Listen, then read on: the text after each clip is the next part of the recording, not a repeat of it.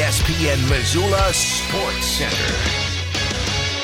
Montana State came within inches of knocking off the number one team in the country, while the Griz continued to roll on the road. Hello, I'm Andrew Houghton.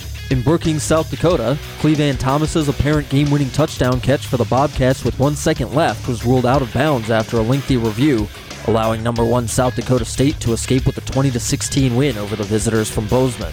In a rematch of FCS national semifinal games each of the last two seasons, Montana State led 10 0 at halftime, the lost starting quarterback Tommy Mellott to injury in the second half. Backup Sean Chambers led a scoring drive that ended with Brendan Hall's short field goal to give the Cats a 16 13 lead with just over two minutes left, but the defending national champion Jackrabbits struck right back on a 35 yard screen pass from All American quarterback Mark Gronowski to freshman wide receiver Griffin Wilde. That set up MSU's final drive, which ended when Thomas's circus catch in the back of the end zone was overturned and Chambers' subsequent Hail Mary fell short. The Bobcats fell to 1 1 on the season and host Stetson this week. In St. George, Utah, Nick Ostmo and Eli Gillman ran for two touchdowns apiece as the Montana Grizzlies stomped Utah Tech 43 13. Ostmo, making his return to the Griz backfield after dealing with an injury, ran for 118 yards on just 12 carries as Montana jumped out to a 43 0 lead after three quarters. The Griz are 2 0 and oh host Ferris State this week.